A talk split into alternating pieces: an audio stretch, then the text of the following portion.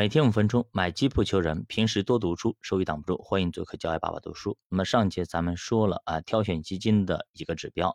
上节我们说的，哎，看到它业绩排名等等一系列的，对吧？那么其实呢，还有个指标就是说要看基金的规模，最好呢不要挑那种规模比较小的基金，因为规模太小的基金呢，有可能就是说它的投研团队和以及它的一个资金实力。等等各方面都不太好，这个时候就不要去选，有可能会清盘的风险啊。另外一种呢，就是超级巨无霸，咱们也不要去选，因为它的可能性就比较大，因为它弹性比较小。最好呢，中不溜的，在十个亿到五十个亿之间的比较好。如果基金规模过大啊，不利于震荡市中换仓，哎，会影响收益；而规模过小又波动性太大，所以说还是选择适中规模比较好。那作者也说了，如果啦，你就不想看，也不想比，你就比较懒，你的脑子也不想去动，那怎么办呢？那你就去买指数，比如说你买就买五百指数啊，买三百指数啊，红利指数啊，还有创业板指数等等啊，任何一个都可以。这个东西它不会说有什么大的差别啊，因为它是被动指数，它是跟随指数走的。所以说，不管是南方的、易方达的等等啊，他们都不会差别特别大。所以你选一个差不多的就得了，就可以了。哎，任何一个都可以，你不要去就是说，哎呀，还精挑细选。当然了，你也可以去看一看。我们以前跟大家比过啊，每一家的手续费可能还是有一些差别的啊，大家去挑一挑也可以啊。就是它不会说跑赢市场很多，哎，但是呢，也不会被市场跑赢，因为它是跟随着。大盘去走的，它就跟着指数走的。那最重要的就是呢，它还不会受基金经理个人的影响，也就是它随便换基金经理，谁来管都一样，因为它是被动跟踪嘛，对吧？它也不会受规模的限制，你多大规模都无所谓，因为它是被动跟踪的，也没有任何期限问题，你可以一直定投下去，完全没有问题。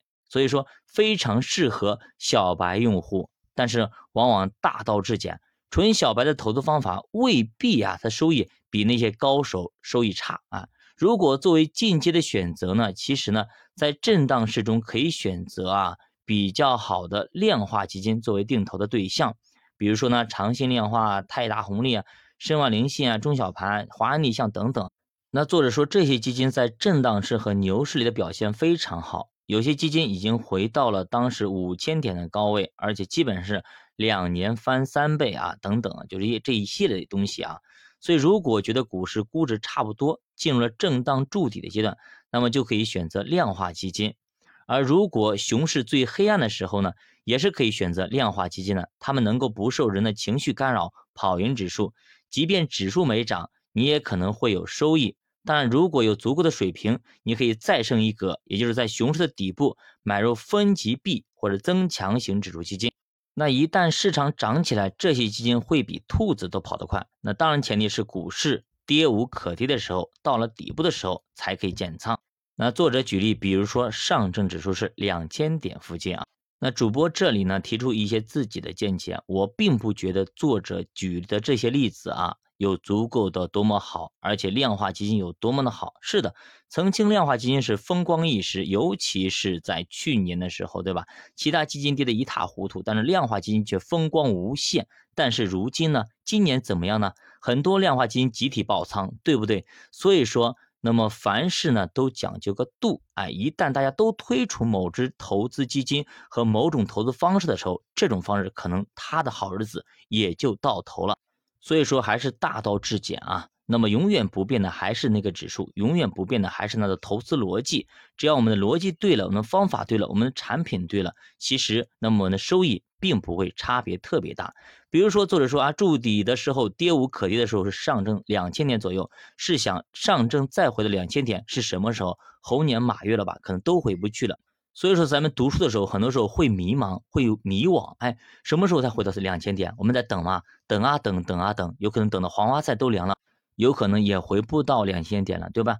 我们不能说肯定是百分之百它回不到两千点，甚至它它有可能还回到两千以下的，但是希望非常的渺茫，对吧？除非出现大的一个经济危机，一般情况下，它再回到两千点以下是非常难的。那最近呢，上证指数也在三千点附近在晃悠，对不对？所以说呢，我们如果是真的去去等那个两千点，可能希望就比较渺茫。即使现在在三千点附近晃悠，我们都知道，我们现在 A 股非常的便宜了，对吧？很多的产品，很多的品类都非常的便宜了，都值得我们去买了，已经凸显了非常大的一个价值了。那么读到这里，明显作者的一个思路呢，跟我的投资逻辑完全是有一些不一样的啊，对吧？产品的偏好方面也是有所不同的。所以说我们在读书的时候呢。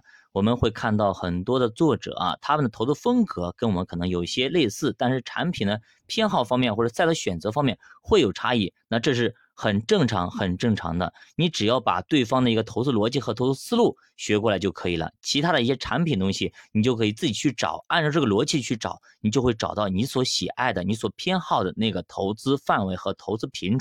那同时呢，书里的有些产品呢，作者有和你举例，那你就看看，哎，它曾经非常好的产品，到现在怎么样呢？是一直都保持非常优秀，还是说当时很风光，现在已经很落寞了呢？